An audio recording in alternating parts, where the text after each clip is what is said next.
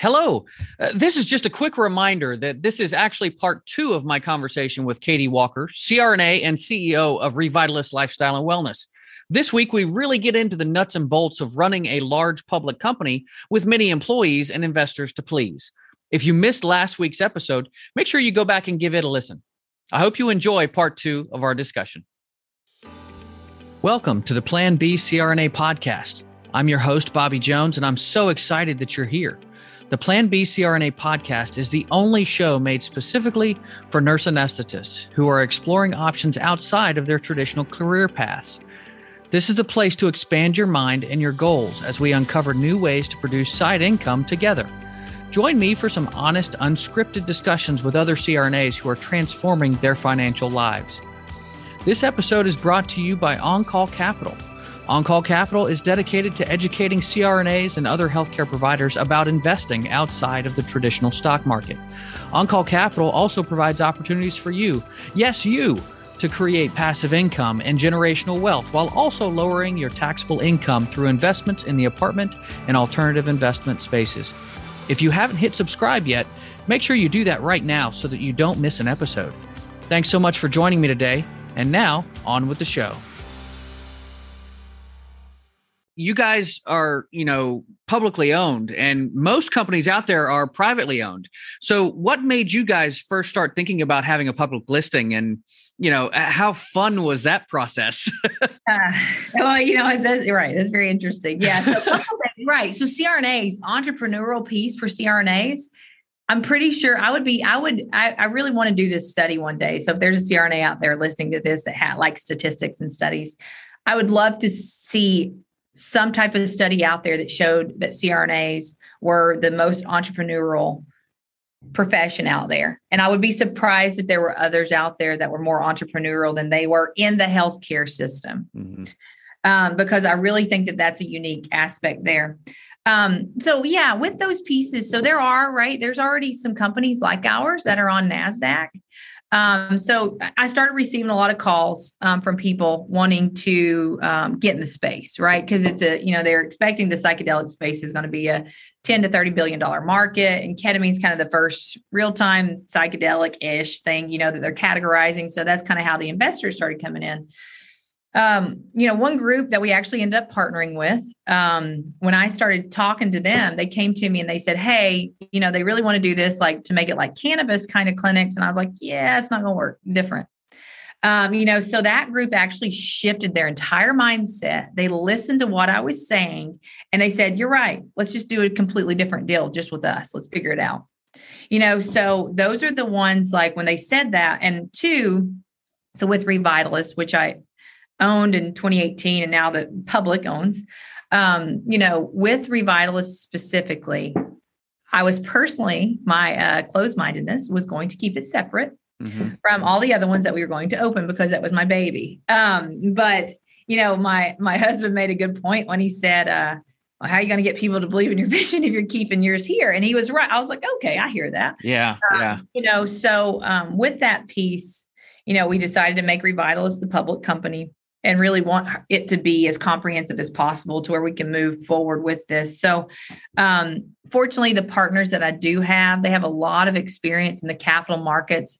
Most of them are CPAs, uh, which is you know what you need for a successful yep. business. But yeah, so um, you know, we, we, it only took us about six months to get listed publicly on the Canadian Securities Exchange, and then now we're actually also on OTC. So OTC is hmm. over the counter exchange to where, you know, Americans can actually buy Canadian stock with US dollars. So you can do Robinhood, Fidelity, all those guys um, hmm. have Revitalist. So OTC's ticker is like RVLWF. Um, but then we're also on the Frankfurt Securities Exchange because why would you choose Frankfurt? Frankfurt is actually one of the largest stock exchanges in the world. Hmm. So we even have people internationally. So you can buy actually stock in US dollars, Canadian, or euro. Okay. Um, so with that piece, you know, the biggest thing is um, learning to do stock videos for investors, right? Mm-hmm. Because, you know, in the mm-hmm. hospital system, we don't care who you are, what you are, we're here to take care of you. And that shifts when you're talking to investors um, because, you know, I mean, they don't want to walk out and put their money in something to where there's no return. Like mm-hmm. there's got to be a two-way street. How can you help me? How can I help you? How can we create this partnership to where both parties are happy? Mm-hmm. So that's a piece of it, you know. Um, but yeah, the public company, I'm still learning, right? A lot mm-hmm. of that. It's gonna be a mm-hmm. second. Um, but I have a great team to where they actually will break down a lot of those things for me um, because I just don't, you know, you, and it, well, heck, in healthcare, we don't teach anything about business. No, nobody no. knows business, right? So Not it's learning all. all these things, having these awesome CPAs, understand the public, the private sector, you know, all these different pieces, mm-hmm. and and really, I mean, I've, I've really been blessed with that. Um, you know, looking at the piece when they because we're supposed to be open up 156 clinics by 2025. Mm. Um, but looking at that, you know, why would I want to do that? And it's because I started seeing the um, gross exaggeration of thought processes out there. Yeah. Yeah. Um, to where people, to a point, I don't feel are always thinking comprehensively about risks and benefits and long term things. As you know, so I wanted to start. I was like, okay, I'll help you because I want to maintain quality, and that's a big piece with revitalists is we want to maintain quality. We want to make sure there's some type of continuity of care because that doesn't really exist in the outpatient world. Mm-hmm. Um, but you know, and and and evolving best practices, right? As mm-hmm. anesthesia providers, we're so scientifically driven, we can understand the science and put it in real life. Yeah. And that's a bridge a lot of people don't understand. Like I don't think CRNAs understand how unique they are as providers. And once they get in this space, they'll start to identify it more. It's just going to be on the CRNA, the um, empowering confidence that we have.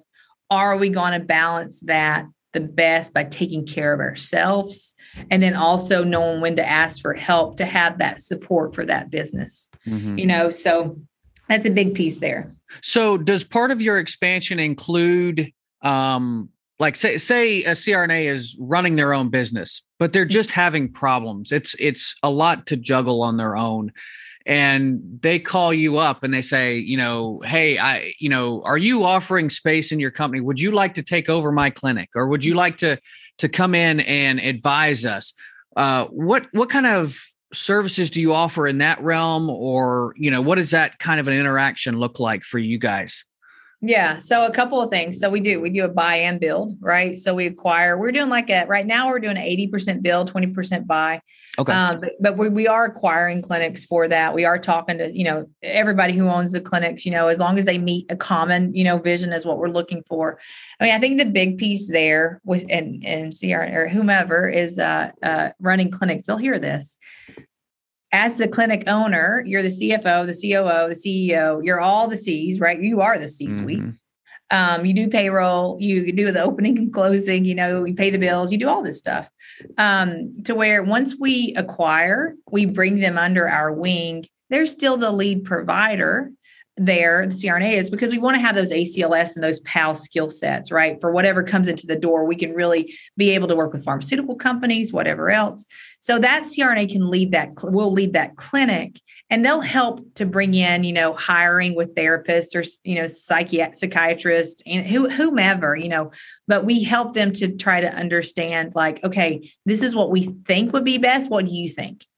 So there's a lot of shared governance there. And then the CRNAs, uh, you know, or, or nurse, I mean, we have a lot of really awesome nurse practitioners that have jo- joined us as well. But, you know, when those people come in and they're like, and we start seeing that niche that that person might want to do, then we'll hire in for something that you know they were doing that they just they're going to do like actually we have this promotion here. We're going to promote you here and we're going to hire somebody here to mm-hmm. bring that in. So there's a lot of um, diversity there for for growth. Um, but yeah we would be able those clinics that come to us we take over their marketing um, we take over their accounting um, their malpractice their general liability all those things that can somewhat be a headache we take over all of those. Um, and you know paying all their utilities their rent all those things to where we actually give that crna a salary. Um, give their they become a salaried individual and then um, you know they get pto we're working on a 401k we have internal insurance medical insurance. Um, so it's really bringing them in but really they're more of a corporate executive okay. Um, to help lead that location gotcha. to help build it. There, there's actually there's a lot of people are like, I don't want to be employee. There's a lot more responsibility than being an employee. Um, there's a lot of super awesome growth potentials there because we also have an athletic sector, right? We have an athletic advisory board. Uh, mm-hmm. We have a police division to where we've treated a lot of active duty police officers. Um, we have adolescent division. Uh, we have a contract with the Department of Defense through the VA. So we have a huge veteran division.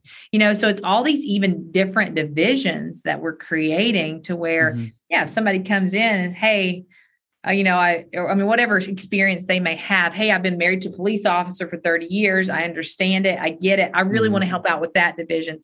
We'll help, you know, that person can actually help lead that division grow out as well. Mm-hmm. So there's just tons of opportunity. Yeah. Well, and it sounds like too, I mean, if somebody was in a region, you know, like say here in North Carolina where I live, and and you needed somebody who was more of a regional manager if they're opening up and you know overseeing the opening or running of several clinics at once then that's a whole other opportunity in and of itself so um yep. yeah but that and, and i think it's interesting i i would not have thought about the different divisions that you talked about the, the police division the va all those kinds of things. You imagine uh, those types of people coming in and certainly there's there are concentrations of veterans in certain towns you know um, that that you know where there's a military base and things like that. But to to actually put the specific emphasis on saying you know what? This is what we're you know we're going to have some specialized help for this population I think that's remarkable. I, I commend you on that.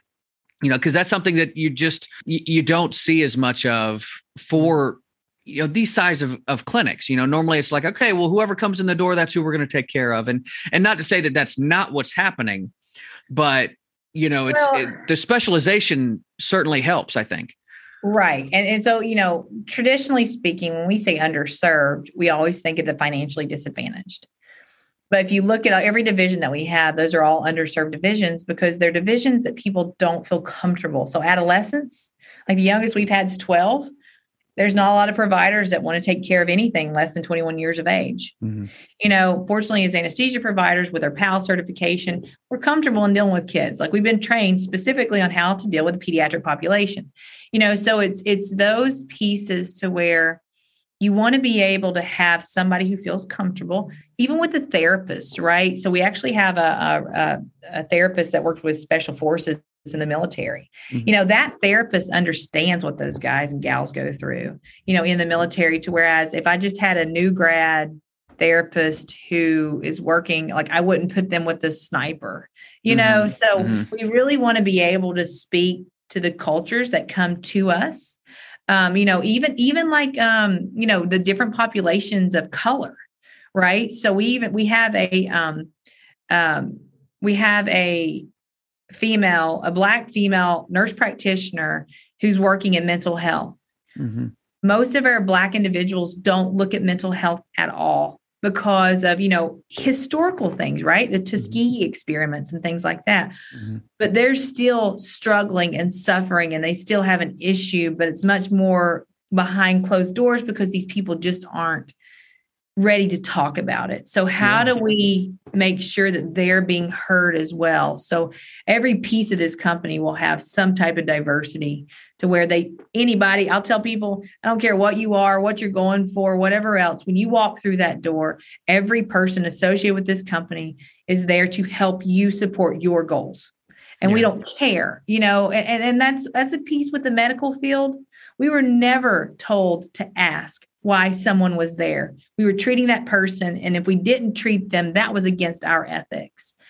That doesn't actually exist in the mental health world. In the mental health world, there if their values don't align, then they can't see that person that's really hard right now. I mean, it, for me to understand as a medical provider, because it didn't matter if somebody came in with shackles on and four officers, I couldn't ask them what they did. I was there to take care of that person. And that's what I want this company to represent. And that's why I think the CRNAs having those leadership roles, having that empathy, but also those critical care skills, that's what sets us apart, mm-hmm. you know? Yeah. So I would love to to learn more about what your clinics actually offer from a service perspective? Because we, have talked about all the people that are involved, um, you know, in some way, but what is it that um, that a client gets like when they walk in the door? Um, what are they coming into your clinics to find, and what is it that they actually find? Um, so a lot of times, you know, a lot of times some people are just looking for help, right? They're just looking mm-hmm. for somebody to answer the call and try not to um, have a nine month wait.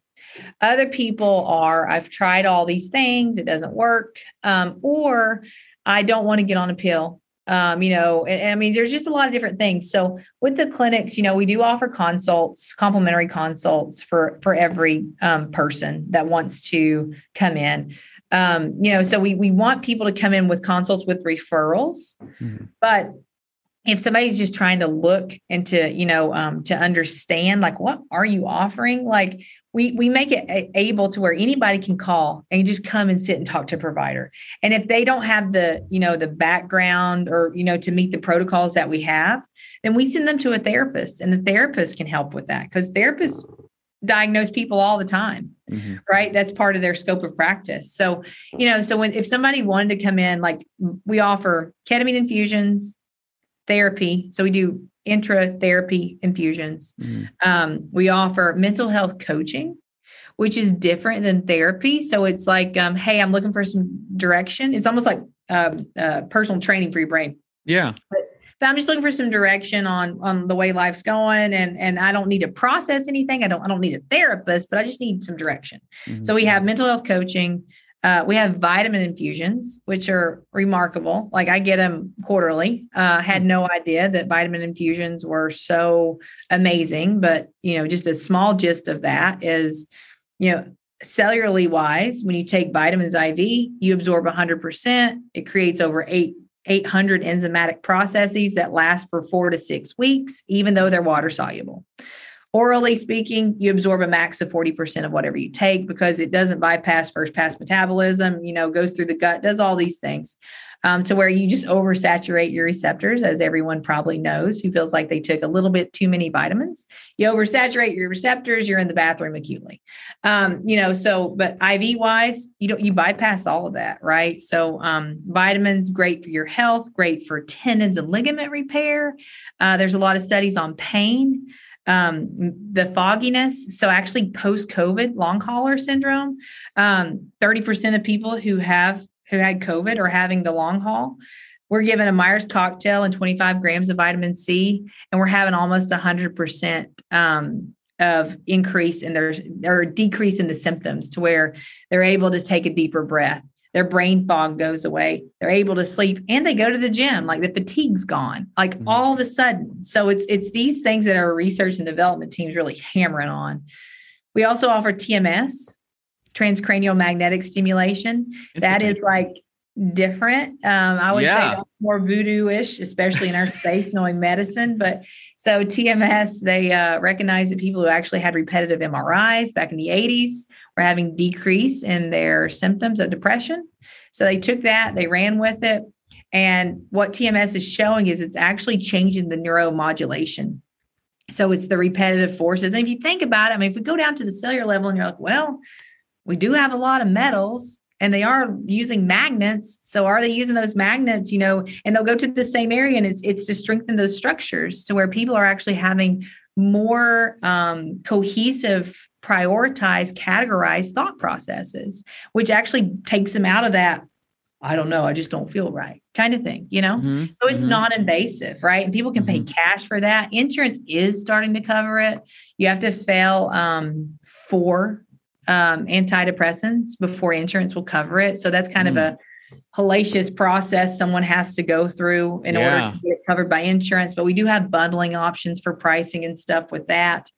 Um, we have Spravato. So Spravato is a um, FDA approved uh, nasal spray. It's S-ketamine. It's not as not as effective as IV ketamine, but you know what? IV is not for everybody, right? Yeah, I mean, yeah. Some people could do Spravato, and, and we do actually. We see this from what the studies say versus what we've seen what we've seen is much more remarkable than what the studies say okay and so so the people with spravato are the ones i can't get out of bed um, i feel like i have no quality of life i don't want to kill myself but you know, they're not acutely suicidal or anything like that because mm-hmm. Spravato takes two to three to four weeks. So it's more to your chronic people, and they've had to fail, you know, two antidepressants before insurance will cover that. So the services that we offer, somebody can walk in, and actually we have acupuncture in our Knoxville clinic. Hopefully, we'll have it at all the hmm. other clinics as well. But they walk in, and it's going to be a full service wellness clinic, right? So mental health, we're making that part of who we are.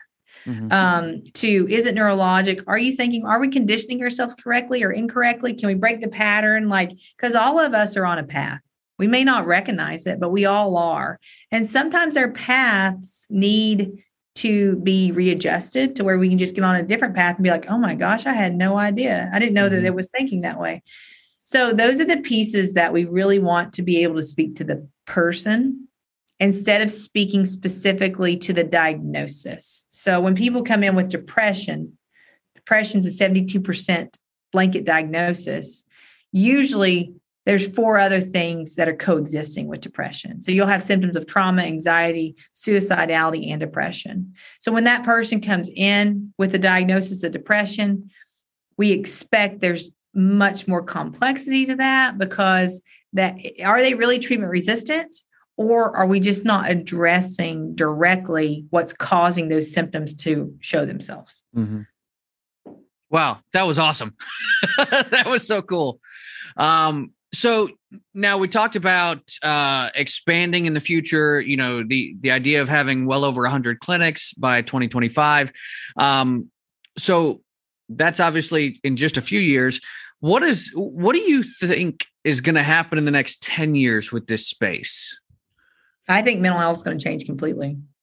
Yeah. Um, yeah, with this space, especially. I mean, it's an optimal time right now. Hospitals, you know, they they've decreased. I mean, think about it. 15 years ago, we kept people in the hospital seven, 10 days. Um, you know, insurance companies, they just don't pay for it now mm-hmm. unless you're dying. Yeah. Um, so, you know, but then we closed all the mental health facilities, um, you know, 10 years ish ago. So, you know, we, we've done all these things to where we haven't had anything that could actually replace it until now. Mm-hmm. So I think that these clinics are going to be able to be that um, bridge between primary care and the hospital or primary care and the ER. It's going to be the urgent cares, but it's going to be a wellness urgent care, not, hey, I broke my bone, my bone needs mm-hmm. to be mm-hmm. replaced. You know, it's it's one of those you know they when they walk in we'll be able to treat the person as a whole and mm-hmm. understand the somatic responses as well as whatever the mind's doing versus the anatomical presentations of things. So mm-hmm. i'm really really hopeful um, for the world honestly. I know that's a big statement but um, people are starting to catch on. Australia just had a huge meeting with this. Um, europe had a big meeting. You know so it's it's um they're starting to catch on. If anybody feels hopeless right now, these clinics should bring people hope. But it's going to be the fact of our providers taking care of ourselves and each other in order to make sure we all move together in a forward in a forward, you know, progress. Yeah. Well, Katie, this is I mean, just been such an enlightening look into the intersection of you know mental health and and business and you know society in general. And so I, I do, uh, you know, we, we've run pretty long here. So I want to give folks a chance to get a hold of you and possibly get involved with what you're doing. How can they do that? Uh, a couple things. So, uh, you know, each location has its own website. Um, so we, we have seven locations open now, but grossly speaking, you know, you go to revitalist.com. Um, and then also uh, the best way to get in touch with me most effectively would be the email corporate at revitalist.com. My personal email is Kathryn Walker at revitalist.com. Um, but it takes a second. I, I'll get back to people. They may have to like tap me on the shoulder again. I'll get back to people, but it just takes a second sometimes. So um, I would say that would be the best way is to start corporately and then it will get, um, you know, diluted down to me. But yeah, always, always we're looking for people. We're looking for the best people to help to push forward with this mission. Fantastic. Well, this has been a lot of fun, and um, you know, thank you so much for for joining me today. Best of luck to you with your business moving forward. I got so much out of the conversation that I had with Katie.